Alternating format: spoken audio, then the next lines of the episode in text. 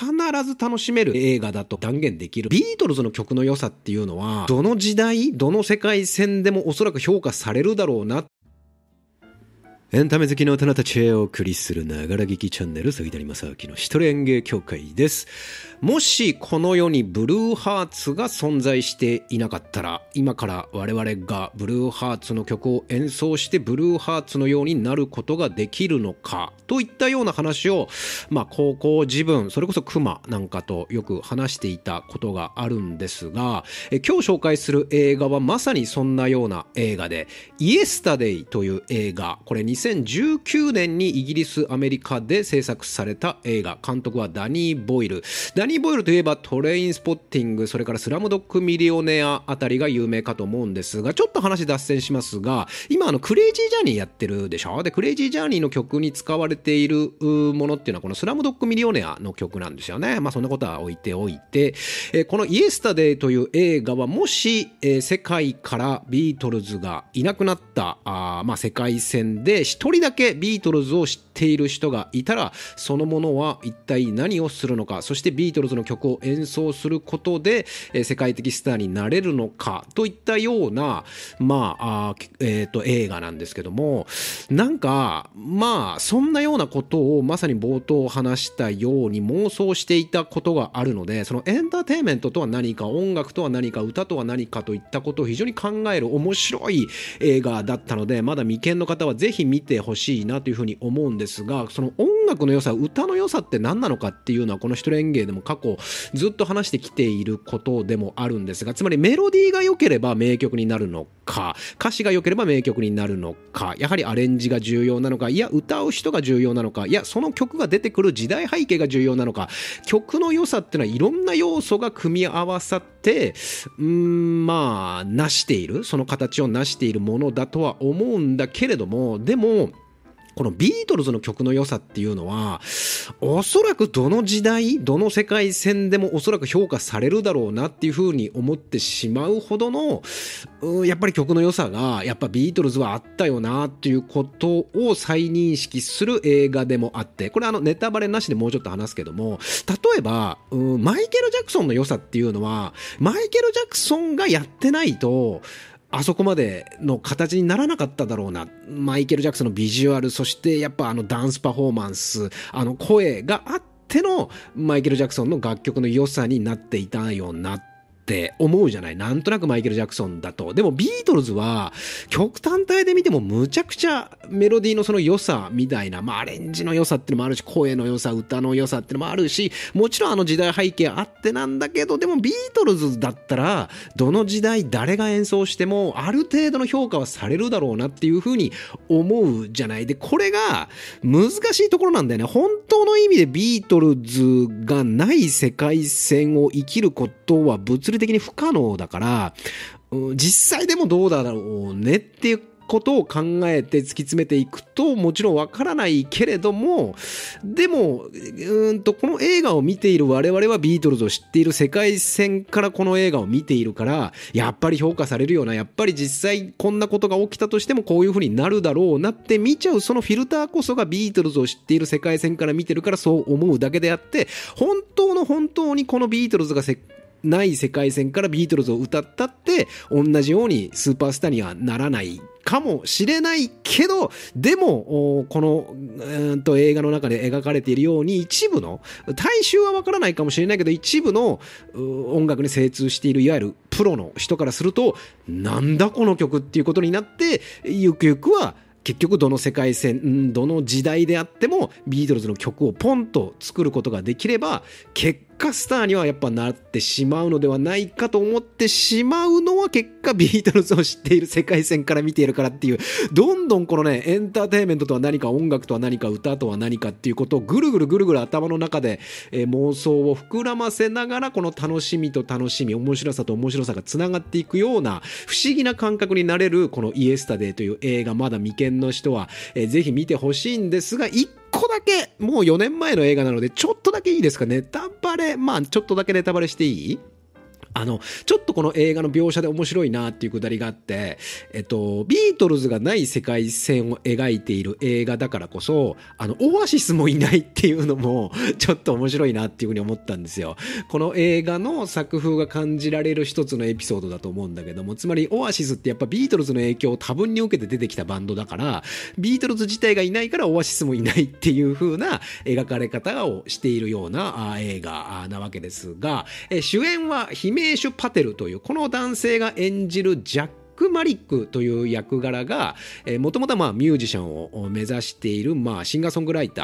ー、青年でで、全然うだつが上がらない、何をやっても全然受けない、ヒットしない、デビューもできないアマチュアミュージシャンなんだけども、まあ、ある事件、ある出来事をきっかけに世界からビートルズ、世界中の人々の頭の中からビートルズの記憶だけが消えてしまって、で、ヒメーシュ・パテル演じるこのジャック・マリックというミュージシャン志望のアマチュアミュージシャンは、ビートルズの記憶が残っているんですね。で、ビートルズの曲をちょっと演奏するんだけども、え、何その曲？いつ作ったん？みたいな感じになるわけよ。で、このジャック・マリックは、いやいや、ビートルズの曲だろ？みたいな。ジョンとポールが作ったに決まってるだろ？え、誰それ？みたいな感じで、ちょっともうドッキリかやめてくれよ。もうバカにすんなよ。だからビートルズだって言ってんだろ？え、カブトムシ？いや、だから、みたいな、えー、世界線になってしまうわけですね。で、だんだんこのジャック・マリックは、え、マジでみんなビートルズ知らないの？え、あの日からいきなりみんな知らないの？で、えー、ビートルズの曲を演奏すればするほどなんだこいつっていうことでどんどんどんどんこう世界的スーパースターになっていくという映画なわけですがこの、えー、ジャック・マリック演じるヒメージュ・パテルという主演の方はですね、えー、テネット、えー、それからドント・ルック・アップそれからこれはネットフリーだよな、えー、エノーラ・ホームズの事件簿2とかに出ている、えー、俳優さんで最近こう少しずつね、えー、頭角を見せ始めている、えー、俳優になるんですが、えー、この作品ははあさっきも言ったように、まあ、監督がダニー・ボイルであり、えー、ヒメーシュ・パテルが主演なんですが、トピックとしてはね、あの、脚本家がリチャード・カーティスっていう人で、えっ、ー、と、ノッティング・ヒルの恋人とか、ブリジット・ジョーンズの日記とか、で、監督作品としてはラブ・アクチュアリー、それからアバウト・タイム。この作品もちょっとこの作品、えっと、このイエスタデイという作品とちょっとリンクしてくる部分があるので、これは最後に、えー、ちょっと話しますが、それからエド・シーラン好きな人いますかね。エド・シーランも実はこの映画に、まあ、出演してくるんですね。まあ、どういった役柄で出てくるかは、えー、作品を見た上で、えー、確認してほしいなというふうに思うんですが、まあ、ここらで、えー、いいですかね。ネタバレあり感想に入っていっても、まあ、とにかく歌が好きな人、音楽が好きな人、そしてまあ、ビートルズ好きな人はもちろん、まあ、ビートルズ好きな、好きな人はもうもちろんこの映画見てると思うんだけども、なんか音楽の良さとは何だろうみたいなことを、うん、まあ一人演芸協会こんなチャンネルを聞いてるようなあなたは、えー、きっとビートルズの曲も知っているであろうと勝手に決めつけさせてもらえば、えー、一人演芸協会員でありまだこのイエスタデーを見ていない人がいたら必ず楽しめる、えー、映画だということは僕があ断言できるのでまだ未見の方はぜひ見ていただいた上でこのここから先のネタバレあり感想を聞いてえー、聞きにまた戻ってきていただければと思います。では、あここからあ映画イエスタでネタバレあり感想に、えー、移っていきますが、まずこの映画の良かったなと思った最初のポイントが、記憶が、世界中の人からビートルズの記憶が消えてしまうとこの描写がすごく簡素で良かったなと思いました。えっ、ー、と、な、ど、どういう風にビートルズが消えるのかな、あビートルズが消える世界線に入るのかな？という風に見ていたんですが、まあ割とあっさり、なんか停電みたいなのが起きて、で、まあ、いきなり次の日からビートルズがみんなの記憶から消えちゃうという非常にあっさりとした描き方なんだけど、でも、あそこの、そのビートルズの記憶が消えちゃうシーンの描写の仕方って、こだわるポイントではないと思うんだよね。大事なのはビートルズの記憶が世界から消えちゃうことであって、何をきっかけにして消えちゃうかっていうことなんて、何だっていいわけで、言ってしまえば、何？なんか空見上げてたら隕石がバーって走って、で、その次の日から消えてた。でもいいわけで、なんだっていいんだよね。だからすごくそこを簡素にしたことが、あすごく良かったなというのと、それからね、ちょっとね、気になったポイントで言うと、コカ・コーラがないのはなんでなのかなって思ったんだよね。さっきもネタバレなし感想のところで言ったように、オアシスがないのはなんか面白いじゃない？あ、そっか、ビートルズから生まれたようなバンドだからなって音楽ファンとしてはすぐに理解できる面白さなんだけどもだからこそコカ・コーラがないあとタバコないよな、確か。コカ・コーラとタバコとあとハリー・ポッターもないよね。それはなんか、あどういう意図があったのかなと思って、えつまりなんかビートルズだけがなくなった世界線ってありえないからいくつか消してみました。みたいなリアリティを持たせたかったのか、でもだとするとオアシスがない世界線との面白さの整合性がちょっとちぐはぐするなと思っ、ったんだよね。なんかビートルズとコーラとハリー・ポッターって関係してるんだっけなっていう。これイギリスとかアメリカの人だったらわかるのかなとか思って、もしわかる人がいたら、えー、教えていただきたいなと思ったんですが、それからちょっとニヤッとしちゃったのは、これエド・シーランが、あつまりはまあ本人役で出てくるんだけど、実はこの映画はエド・シーランのポジションって、あの、コールドプレイのクリス・マーティンに最初オファーしていたっていう経緯があるらしくて、クリス・マーティンはまあ断ったらしいんでね。で、俺、コールドプレイってなんかすごい世界的なバンドになっちゃったなと思って、ってて、もともとはやっぱり俺はトラビスの方が好きだったから、まあまあ、ポラディス、あトラビスの2番戦時って言うと言い過ぎかもしれないけど、なんかそんな風に俺は思ってたんだよね。で、今でもやっぱトラビスの方が好きなんだけど、すっかりなんか世界的なバンドになってしまって、ちょっとお前偉そうになったな、みたいに一瞬思ったんだけど、でもまあまあ別にクリス・マーティンとしては自分自身のそのコールドプレイのクリス・マーティンとしての教授もあるだろうし、えー、つまりはまあビートルズの引き立て役みたいなポジションに現役ミュージシャンが出るという役柄なので、という面白さなので、まあ、あとはまあ演技とかもあんま嫌だしっていうのもあったのかもしれないけれども、でもこの映画の皮肉なのかなと思ったんだけど、あの、イエスタデイを弾くシーンがあるじゃん。あそこすごくいいシーンだよね。イエスタデイって歌って、え、何その曲みたいな風になるシーンがあったじゃん。あの海辺でさ、ジャック・マリックが歌ってっていう。あそこでさ、あの、うん、まあ、コールドプレイのフィックスユーっていう曲よりはいいわね。みたいなこと言った時にジャック・マリックがさ、いや、そんなのと一緒にすんなよ。このイエスタデって曲は歴史的名曲なんだよ、みたいなことに言うけど、なんかそんなのと一緒にすんな、みたいな言い方までしなくてもいいじゃんと思ったけど、これは制作側が、ちょっとクリス・マーティン断りやがったからあんな野郎みたいなのがちょっとあったのかなっていうふうに、えー、勝手に思ってですね、ちょっと面白いなっていうふうに思ってクスッとしたんですが、それからまあ、やっぱりこの映画の、まあ、鳥肌シーンとしては、ジョン・レノンが出てくるところだよね。で、すごく面白いなと思ったのは、つまり妄想に次ぐ妄想が見ていて面白いところなんだけど、ジョン・レノンがもしでも本当にこういう世界線でジョン・レノンが存在していたとしたら、本当にそう思ってたかもなってちょっと思わせるところがあって、ってさ、つまりジョン・レノンは別の誰かによって自分の人生をストップさせられてしまったわけで、本人からすればそんなのは絶対望んでなかったわけだよね。まだ若かったわけだし。で、もうジョン・レノンはこの映画の世界線の中ではまだ生きていて、本当にまあ生きて、もし生きていたとしたらという年齢、実年齢なんだよね。78歳、2019年はそうだったんでしょうね。で、その劇中に出てくるジョン・レノンは、うん、終わり良ければ全てよしじゃないかみたいなことを言っているでしょ？言っていたでしょ？そうするとさこの発言このセリフをこの中で入れたのってのはさやっぱりジョンはあの最後はもちろん当たり前だけども嫌だったわけでとするとビートルズとしてデビューなんてしていなければ有名になっていなければああいう死を遂げることはなかったんだろうなって妄想していくともしかするとジョンはこっちの世界線の方が良かったって思うのかもなっていうことまで考えていくとなんかちょっとグッと来てしまうというか涙が流れてしまうというか。でシーンとしてもすごくよくってそれをきっかけにジャック・マリックはまああのやめるわけだよね。これはみんなは知らないかもしれないがとにかくジョンとポールそしてリンゴジョージという4人のビートルズというバンドが作った曲で僕はその人たちの曲をう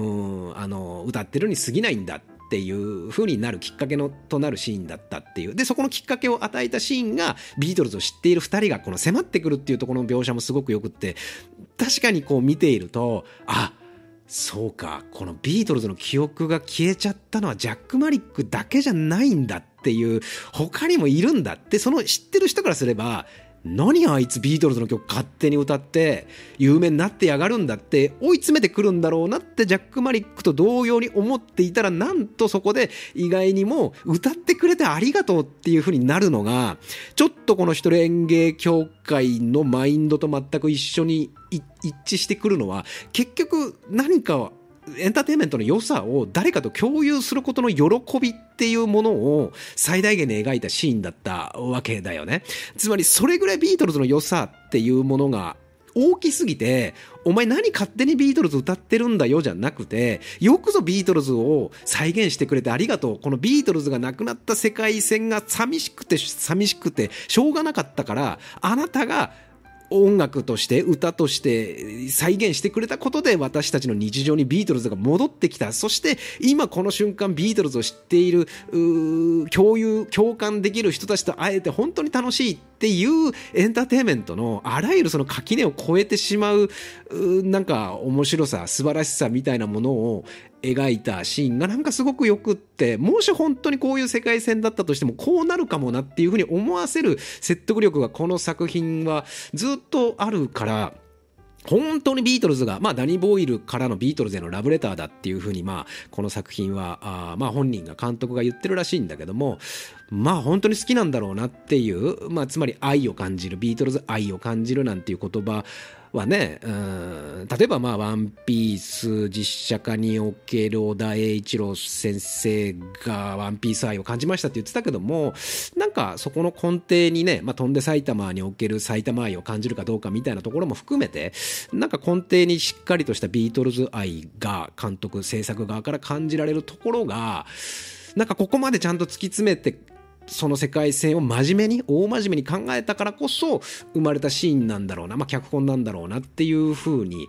感じることができてなんかとってもいいシーンだなという風に思いましたよね。だからそのビートルズをが、えー、と世界から消えたとした時に自分がビートルズの曲を歌っちゃって有名になってやろうっていう風な視点っていうのはすごく下水といえば下水んだけどもでももしそのビートルズを覚えているこの例えばこれが世界中にこの3人しかいなかった時にこの3人が3人ミュージシャンとか楽器が弾けるとか歌が歌える人じゃなかったら永遠にビートルズの楽曲が 表に出てこないもう生涯になるわけだよね。たまたまこのビートルズの記憶が消えなかった3人のうちの1人が音楽をやっている人間で、ミュージシャンを目指していた人間だったからアクティブに活動したことで、えっ、ー、と、エド・シーランであるとか、音楽プロデューサーとかに見出されて世に出てきたから広まって楽曲として形になってもうまたビートルズが日常に戻ってきただけであってこの3人のうちの、まあ、確率で考えればそんなさ3人のうち1人がミュージシャン志望だったっていうことなんて低いわけだからそうすると残りの2人からすれば本当にありがとうになるんだろうなっていうところまで考えた脚本っていうのがあなんかよくできた脚本だなと思ってただのそのビートルズファンに与えたビートルズファンを満足させるためだけの映画ではないエンターテインメントとは何何かっていう冒頭でも言ったようなところまでなんか思いを巡らせるまあよくできた脚本だなと僕は思いました。で最後に2つね、ちょっと言いたいんだけども1個はまあまた妄想に次ぐ妄想なんだけどさ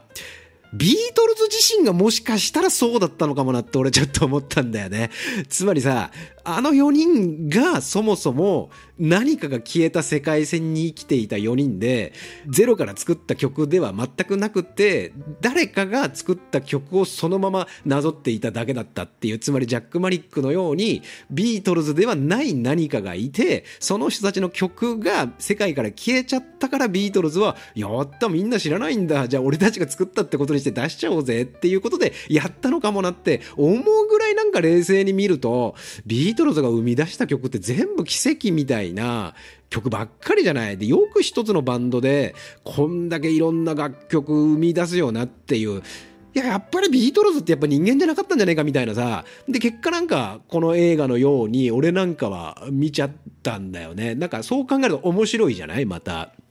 だから、ビートルズこそもしかすると、ジャック・マリックのような世界線の住人だったのかもしれないなって考えると、またちょっと、えー、面白いなというふうに思ったのと、あともう一個に関しては申し訳ないんだけども、次の動画でちょっと触れさせてほしいなっていうふうに思うんだけども、こういったパラレルワールドもののちょっと難しさというか、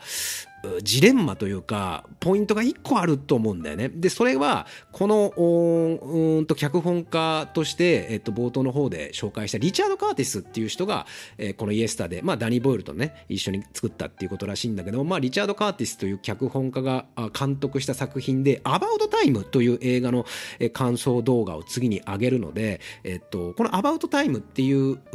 映画も、いわゆるそのパラレルワールドものというか、まあ、厳密に言うとアバウトタイムは、あえっと、タイムトラベルものになるんだけども、